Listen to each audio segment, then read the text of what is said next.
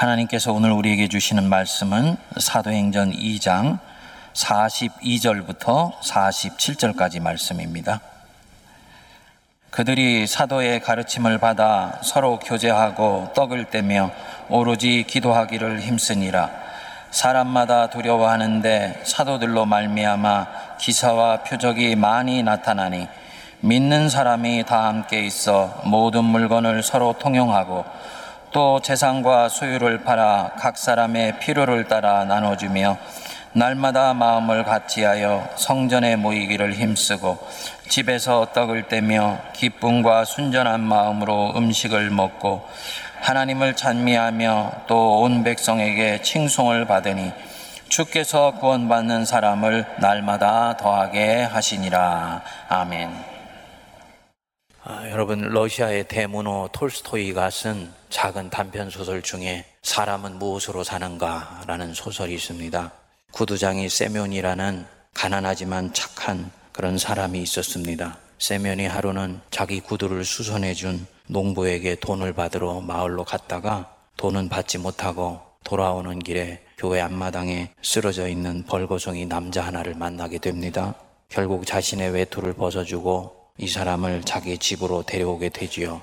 세면의 아내 마띠료가 돈은 받지도 못하고 거지와 다를 바 없는 사람 하나를 데려온 것을 보고는 화가 치밀어 올라 욕설을 퍼붓는데 세면이 당신의 마음에는 하나님도 없소 라고 면박하는 말을 듣고는 마음이 누그러져서 이 청년을 받아들이기로 결심을 합니다. 하나님께 지금 벌을 받고 있는 중이라고 말한 이 청년의 이름은 미하일입니다. 그런데 세면이 구두 수선하는 일을 가르쳐 주니 주인보다도 더욱더 일을 잘하게 되는 것입니다. 마을에 미하일의 손재주가 알려지게 되어서 세면은 많은 돈을 그 뒤로 벌게 됩니다. 어느 날 멋진 신사가 비싼 가죽 구두를 만들어 달라고 세면을 찾아와서는 1년을 신어도 실밥이 터지지 않는 그런 구두를 만들어 달라고 합니다. 그런데 주문을 받은 미하일이 이 신사가 나간 후에 구두 대신에 슬리퍼를 만드는 것이 아닙니까? 세면이 속이 상해서 나무라려고 하는데 방금 구두를 맡긴 그 신사의 하인이 쫓아 들어와서는 마차를 타고 가던 주인이 마차 사고로 죽었다면서 죽은 자기 주인의 발에 신을 슬리퍼를 만들어 달라고 하는 것입니다. 세월이 흘러서 6년의 시간이 지나고 미하일은 변함없이 세면의 가게에서 일을 합니다. 어느 날 한 여인이 쌍둥이 딸들의 구두를 주문하러 들어옵니다. 두 아이의 아버지는 이 쌍둥이 딸들이 태어나기 전에 죽고 어머니마저도 쌍둥이들을 낳다가 죽게 되어서 이웃에 살고 있던 자신이 8개월 된 자기 딸과 함께 이 쌍둥이를 거두어 키우고 있었다고 합니다. 자기 친딸이 그런데 그만 병으로 죽게 되자 이 아이들을 맡아서 지금까지 키워왔느라고 그렇게 이야기를 합니다. 이 여인이 눈물을 흘리면서 자기 사연을 말하는데 이 말을 들은 맞들요가 부모 없이는 살아도 하나님 없이는 살 수 없다더니 과연 그 말이 맞군요. 라고 말을 합니다. 그 순간에 방안이 환하게 밝아지면서 미하일이 천사가 되고 자기의 사연을 얘기하게 됩니다. 이 미하일은 6년 전에 하나님께 한 영혼을 데려오라는 명을 받은 것입니다. 세상에 내려와 보니까 쌍둥이의 엄마예요. 자신을 데려가면 아이들이 곧 죽게 될 것이라고 아이 엄마가 하도 애원을 하니까 이 미하일이 하나님께 이들 쌍둥이의 엄마를 살려달라고 애원을 했던 것입니다. 하나님이 미하일의 청을 들어주지 않고 그 엄마의 영혼을 데려오라고 얘기를 합니다. 그러면서 사람의 마음 속에는 무엇이 있는가? 사람에게 주어지지 않는 것은 무엇인가? 사람은 무엇으로 사는가? 이 세 가지를 네가 알 때까지 너는 사람들 속에 있어야 된다. 라고 명령하여서 알몸뚱이로 세상에 내려온 것입니다. 천사 미하일은 표독스러운 아내 마뜨료까지도 하나님의 얘기를 하자 얼굴이 누그러지며 자신을 받아주는 것을 보고는 사람의 내부에 있는 것이 사랑이라는 것을 깨달았다고 말을 합니다. 그날 해가 지기 전에 죽을 것도 모른 채 1년을 신을 그런 신발을 만들어 달라는 신사를 본 후에 이 천사는 인간에게 허락되지 않는 것이 한 가지 있으니 자기가 정말 필요로 하는 것이 무엇인지를 그들은 모른다라는 것이었습니다. 마지막으로 사람은 무엇으로 사는가? 천사인 자신은 아이들이 부모 없으면 살 수 없을 것이라고 생각을 했는데 부모는 세상을 떠났지만 자기 딸만큼이나 끔찍하게 사랑으로 키운 이 부인의 이야기를 들으면서 사람은 스스로를 걱정함으로 살아가는 것이 아니고 사랑으로 살아가는 것이다 라는 것을 알게 되었다 라고 말을 하면서 날개를 펴고 다시 하늘로 올라가게 됩니다. 아주 짤막한 이야기지만 읽는 이들의 가슴을 훈훈하게 하는 교훈이 담긴 이야기지요. 여러분, 사람이 무엇으로 삽니까? 하루 세끼 밥 먹고 살지요.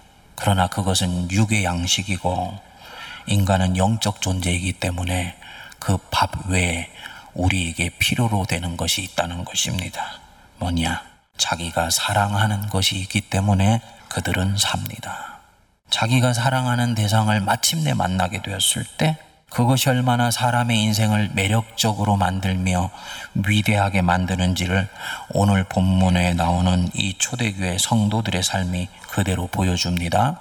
당시 예루살렘에는 8만 명 정도의 사람들이 살고 있었습니다. 상암 월드컵 경기장이 한 10만 명 정도를 수용할 수 있으니까 아마도 예수님께서 십자가에 못 박히실 때에 어지간한 예루살렘 사람들은 다 그 광경을 목격했을 것입니다. 갈릴리에서 온 이 선지자 예수는 그렇게 죽은 줄 알았지요. 제자들도 뿔뿔이 흩어져서 도망가 버렸습니다. 그런데 어느 날 그렇게 도망갔던 제자들이 자신들 앞에 목숨을 걸고 나타난 것입니다. 그리고 죽은 예수가 부활했다고 이들이 전하기 시작했습니다. 이들은 사도행전 2장 36절에 보면 담대하게 외칩니다. 그런즉 이스라엘 온 집은 확실히 알지니 너희가 십자가에 못 박은 이 예수를 하나님이 주와 그리스도가 되게 하셨느니라. 너희들이 십자가에 예수를 못 박았다. 그런데 하나님이 그를 살리셨다. 이 말을 듣고 예루살렘에 있었던 사람들의 양심이 찔려서 회개하고 세례를 받으니 성령이 각 사람들의 심령에 불처럼 임하는 역사가 나타나게 됩니다. 이들에게 인생에서 처음으로 진정으로 사랑할 수 있는 대상이 나타나게 된 것입니다. 나의 주, 나의 하나님, 그 아들, 우리 주 예수 그리스도. 물론 이들은 전에도 하나님을 섬겼지요. 여호와 하나님 믿었지요. 하지만 허울뿐인 종교로 섬긴 것이고 믿은 것이지 살아계신 그분 나를 사랑하시되 죽기까지 사랑하셔서 하나밖에 없는 아들까지도 내어 주신 그분을 진심으로 믿고 사랑한 것들은 아니었습니다. 그런데 이날 회개하여서 성령을 받고 완전히 새로운 사람이 된 것입니다. 그리고 여기에서 교회라는 것이 시작되었습니다. 에클레시아, 거룩하게 구별되어 부름받은 사람들, 그 교회가 시작된 것입니다. 사도행전 2장 42절은 초대 교회가 중요시 여긴 교회의 본질적 표지 네 가지를 우리에게 말해줍니다. 첫 번째로 보시면 그들이 사도의 가르침을 받아 그랬습니다. 교회 첫 번째 표지 가르침입니다. 설교입니다. 하나님 말씀입니다. 성도로서 배우는 일은 평생 계속되는 일입니다. 배우면은 끝이 없다 그렇지만 특별히 성도는 하나님께서 부르시는 날까지 배우는 거예요. 이 배움이 소홀해지면 세상의 문화와 가치관과 삶의 방식이 내 안에 스멀스멀 들어와서 자리를 잡게 됩니다. 초대교회는 이 가르침이라는 것을 얼마나 중요하게 여겼던지 어떤 사람이 전도를 받아서 교회를 오고 이 사람이 세례를 받기까지 3년 동안을 교육을 했습니다. 3년 동안을요, 복음에 대해서, 교리에 대해서, 하나님에 대해서, 교회 생활에 대해서 차곡차곡 가르쳤습니다. 그리고 마지막에는 세 차례에 걸쳐서 나뉘어서 인터뷰를 하여서 이 사람이 정말 그리스도인이 맞는지 예수가 이 사람 인생의 주인인지를 거듭거듭 확인하고 난 뒤에 3년 뒤에야 세례를 주게 되었습니다. 그만큼 가르침이 중요했습니다. 둘째 보시면 서로 교제하고 그랬습니다. 성도의 교제, 코이노니아를 일컫는 것입니다. 초대교회 교제는 오늘날 우리가 흔히 생각하는 교제와는 좀 다릅니다. 초대교회에서 교제한다, 코이노니아 한다 이랬을 때는 단순히 영적인 부분만을 얘기하는 것이 아니고 세 가지 차원을 합친 것이었습니다. 영적인 교제, 정신의 사귐, 물질의 나눔 이 세 가지를 합친 것이 성도의 교제였었습니다. 이 코이노니아라는 말 자체가 이미 영적인 것과 물질적인 것을 포함하고 있습니다. 만일에 우리가 이것을 있는 그대로 받아들인다면은 저와 여러분들이 누군가 가난한 사람들이 우리에게 와서 내가 경제적으로 요즘 심히 궁핍하니 저를 위해서 기도해 주시기 바랍니다.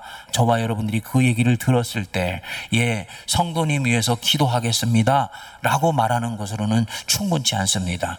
하나님이 오늘 이 사람을 나에게 보내셔서 내 귓가에 이것을 듣게 해주셨구나. 라고 믿고 받아들이고 적어도 자기가 가지고 있는 것의 일부를 함께 나눴을 수 있도록 이 사람 사람에게 용기를 줄 때 비로소 이 사람이 성도의 교제를 하고 있는 것입니다.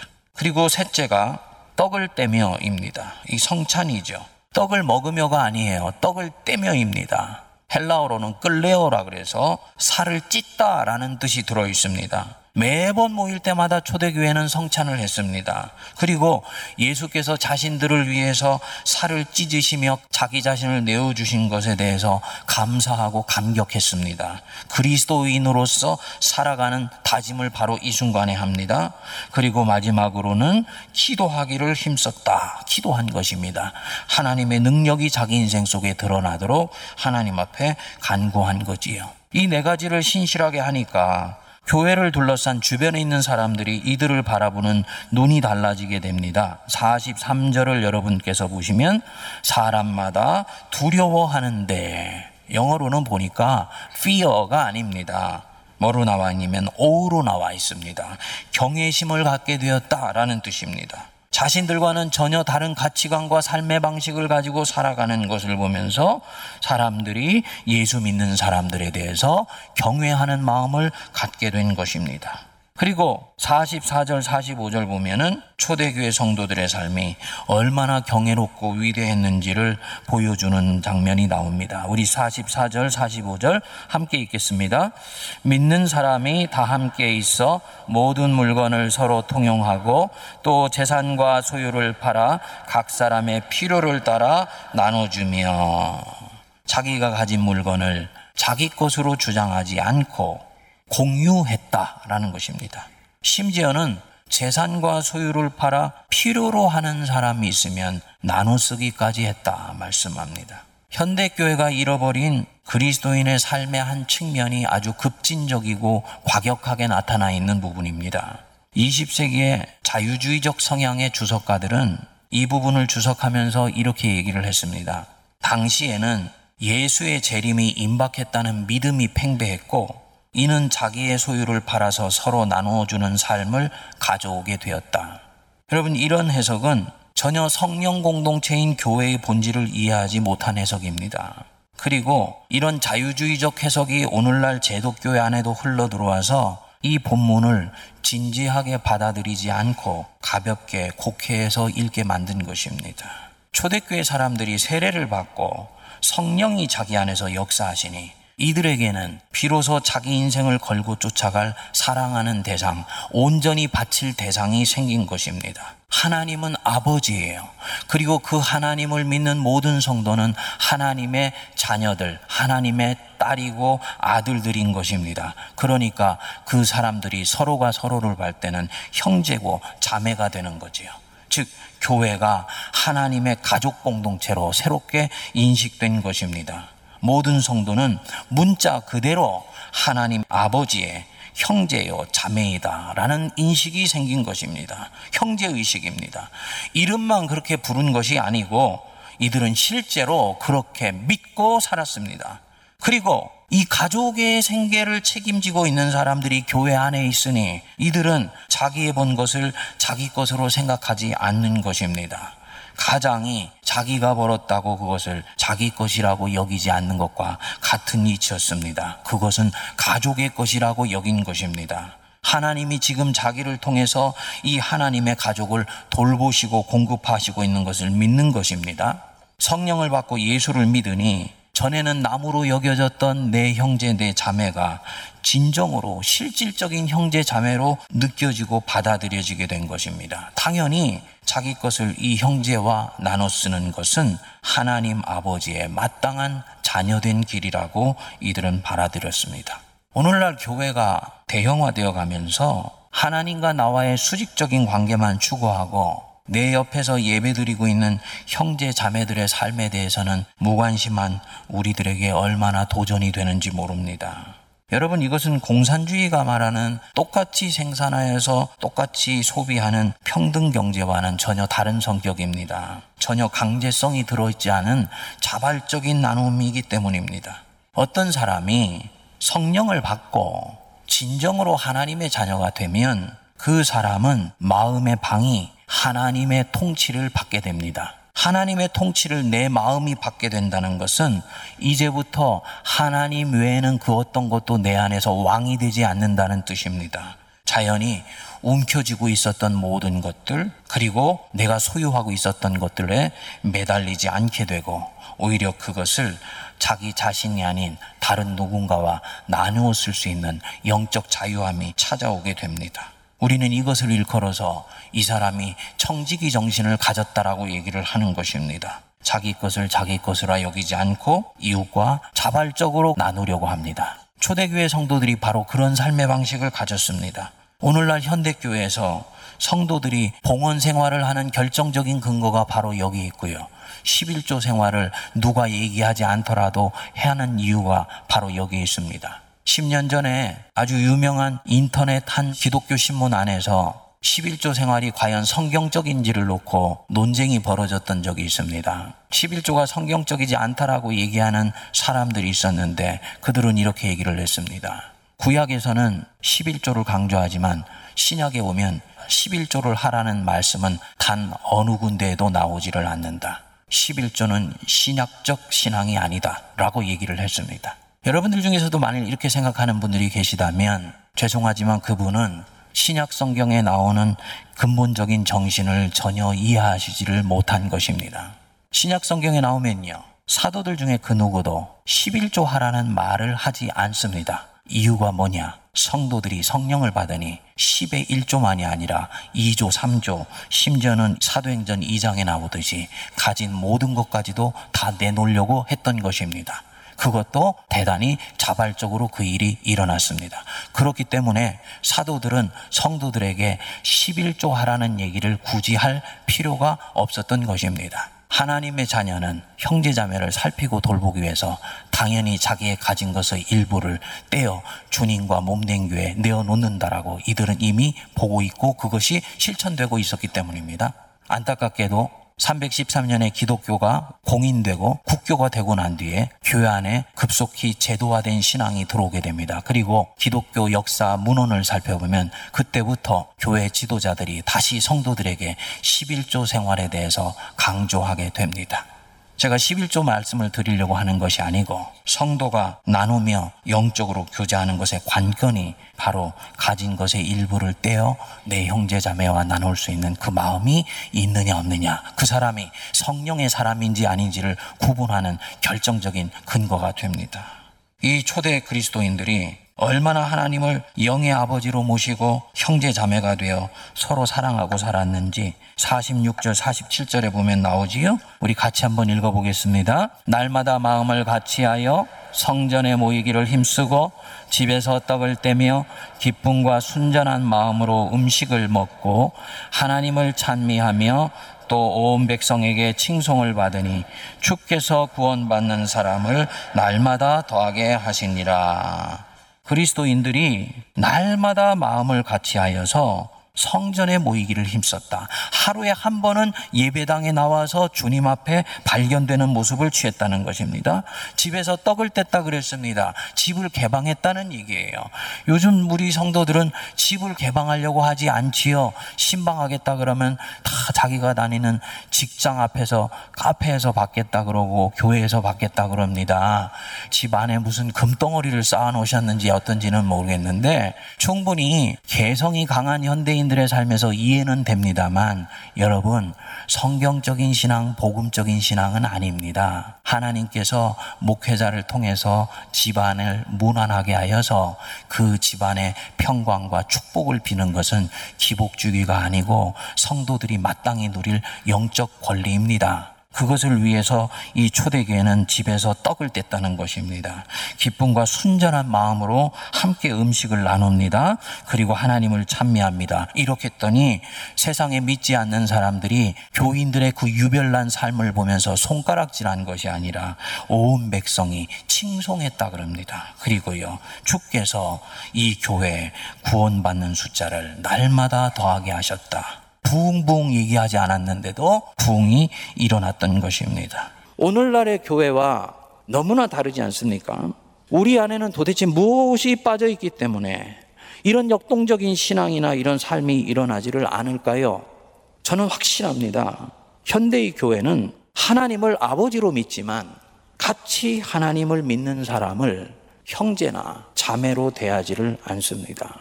서로가 서로를 기능적으로 대합니다. 여러분들이 저를 대할 때 목사로 대합니다. 그러나 그리스도 안에서 형제이고 자매다라는 눈은 갖지를 않아요. 목사도 성도들을 대할 때 장로다, 집사다, 권사다라고 대하지 형제 자매로 대하지를 않습니다. 성도님끼리도 그러합니다. 무슨 얘기냐? 기능적으로 대하기 때문에 서로에 대해서 효용성이 떨어지고 자기의 이익과 맞지 않으면 돌아설 수 있는 가능성이 교회라는 곳 안에서도 대단히 많이 있다라는 것입니다. 이것이 바로 오늘날 교회가 따뜻한 교회가 되는데 결정적으로 걸림이 되는 부분입니다. 이 본문에는 나오지 않지만 초대교회 성도들이 교제를 이렇게 따뜻하면서도 풍성하게 심지어는 소유까지도 나는 혁명적인 방식으로 할 수 있게 만든 가장 역동적인 힘이 무엇이냐? 우리가 가지고 있는 교회관과는 다른 교회관을 가지고 있었다는 것입니다. 이들에게 교회는 새로운 하나님의 가족이었어요. 육의 가족이 아니라 영의 가족이었습니다. 심지어 믿지 않는 아버지, 어머니나 형제보다도 더욱더 가깝게 대했습니다. 얼마나 가깝게 대했는지 이 예수를 믿고 있는 사람들을 정탐했던 관리가 이 로마 본국에 있는 폰티우스라는 고관에게 예수 믿는 사람들에 대한 삶에 대해서 첩보한 정보를 보내주었습니다. 그 끝에 보면 이렇게 나옵니다. 이들은 사람을 알기 전에 서로 사랑해버리는 사람들이다. 대단히 특이한 사람들이라는 것입니다. 바로 하나님 안에서 가족으로 살았기 때문이에요. 이들에게는 가치 믿는 그리스도인, 교인이 아닙니다. 형제 자매입니다. 오늘날 우리가 교우라는 말을 많이 쓰고 있습니다만 이 교우라는 말은 절대로 성경적인 용어가 아닙니다. 하나님 아버지 공동체 안에서 저와 여러분들 가족입니다. 믿으시기 바랍니다. 옆에 있는 분 한번 보세요. 부부끼리도 한번 보십시오, 여러분. 보시면서 형제님, 자매님, 안녕하세요 하고 인사해 보세요. 네. 그냥 인사만 하시지 마시고 앞에 오늘은 호칭이 중요하다니까 뭐라고요? 형제님, 자매님. 형제님, 자매님. 당신은 내 형제야. 당신은 내 자매야. 이게 초대교회 안에 도덕이 흐르고 있었던 이 교회 안에서의 가족의식이었습니다. 그런데 주 313년 이후에 교회가 제도화되고 국교화되면서 교회 안에 잘못 들어온 이 누룩이 급속하게 번지면서요. 교회 안에서 있던 이 아름다운 가족 의식을 다 가져가 버리고 직분 의식만 남아 버리게 됩니다. 여러분 신약 성경 전체를 도도 흐르는 교회의 공동체 의식이 바로 이 형제 의식이었습니다. 그래서 사도 바울이 고린도의 성도들 간에 서로 다툼이 나서 그것을 가지고 세상 법정으로 형제들이 가지고 간 것을 놓고 속이 상하여서 노하면서 나무라 하여서 씁니다. 형제가 형제와 더불어 고발할 뿐더러 믿지 아니하는 자들 앞에서 하느냐? 너희가 피차 고발함으로 너희 가운데 이미 뚜렷한 허물이 있나니 차라리 불의를 당하는 것이 낫지 아니하며 차라리 속는 것이 낫지 아니하냐? 너희는 불의를 행하고 속이는구나. 그는 너희 형제로다. 그는 남이 아니야. 믿는 자와 믿지 않는 자 간에는 소송이 있을 수 있지만 믿는 사람들끼리는 소송하는 것 아니야 그는 너희의 형제이기 때문이다. 여러분, 이 사도 바울의 마음이 전달되어 오세요? 솔직히 오늘날의 교회는 시간이 갈수록 일반 사회 조직과 근본적으로 다를 바가 없어져 가고 있습니다. 사회처럼 공을 놓고 서로 다투고 온갖 확인되지 않은 소문과 억식들이 유포되고 있고 내 자신이 그 중심에 서 있는데도 나는 조금도 그것에 대해서 아파하지 않습니다. 서로가 서로에게 쉽게 상처 주고 상처받고 시기하고 질투합니다. 서로가 서로에게 얼마나 무례한지 모릅니다. 문화와 전통의 이름으로 얼마나 하나님을 아버지로 모시고 사는 이 가족 공동체 안에 일어나서는 안 되는 일들이 일어나고 있는지 모릅니다. 우리가 이런 일들을 하면서도 더욱 놀라운 것은 이것을 놓고 아파하거나 문제의식을 갖지를 않더라는 것입니다. 교회는 의례껏 그런 곳이라고 생각을 합니다. 맞습니다, 여러분. 교회는 죄인들의 집단입니다.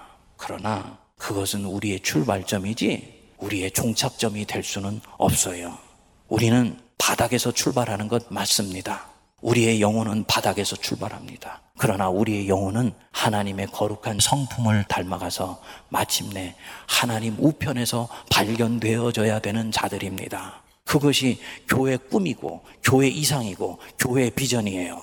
목사가 만일에 교회에서 거룩한 꿈을 꾸는 것을 포기한 순간 그 목사는 영혼 없는 목회를 시작하게 되며 교회는 급속한 세속화의 물결들이 성도들의 영혼을 잠식해 가기 시작합니다. 장로님들이 교회 속에서 우리가 진정으로 형제 자매라는 이 꿈을 꾸며 이것을 향해서 나아가기를 포기한 순간 그 신앙은 바리새인들의 신앙이 되거나 아니면은 종교를 비진으로서 생각하는 하나님의 가생매 못을 박는 그런 일들을 우리가 해나가기 시작할 것입니다. 교회는 그런 곳이 아닙니다. 그런 곳이 되지 않도록 해야 돼요. 오늘 설교 제목이 사랑과 나눔으로 따뜻한 교회. 세 번째 비전이죠. 이것은 제가 품고 달려온 비전이 아닙니다. 왜냐하면 교회는 성령이 들어오면 당연히 따뜻한 곳이 되기 때문입니다. 그런데 우리 세문안교회 성도들이 몇 년 전에 설문조사를 하면서 우리 교회는 이런 교회가 되면 좋겠다라고 하면서 가장 많은 성도들이 소망한 부분이 바로 이 부분이었습니다. 여러분, 사도행전 2장에 나오는 초대교회 예루살렘 교회는 따뜻하다 못해 뜨겁기까지 했습니다. 그 능력이 어디에 있었습니까? 그들은 교회를 가족으로 바라보았던 것입니다. 진정으로 사랑할 대상을 교회에서 찾을 수가 있었던 것입니다. 교인을 교인으로 대하지 않고 진정 그 사람이 예수를 왕으로 고백하고 있는 신앙 고백만 분명하다면 그때부터 교회 성도들을 형제로 자매로 실제로 대해 주었습니다. 여러분 사랑하는 내 주님을 같이 모시고 삼는 형제 자매 어떻게 대할지는 우리가 잘 알고 있습니다. 그가 진정으로 형제면 나는 그에게 무례히 대할 수가 없습니다. 상처 주는 말을 쉽게 하지 않을 것입니다. 주님 일하면서 서로 입장이 갈릴 수는 있어요. 그래서 반목하고 갈등할 수는 있지요. 하지만 그것을 가지고 5년, 10년 동안을 기꺼이 벽을 쌓아놓고 갈 수는 없습니다. 내 안에 성령님이 허락하지 않기 때문입니다.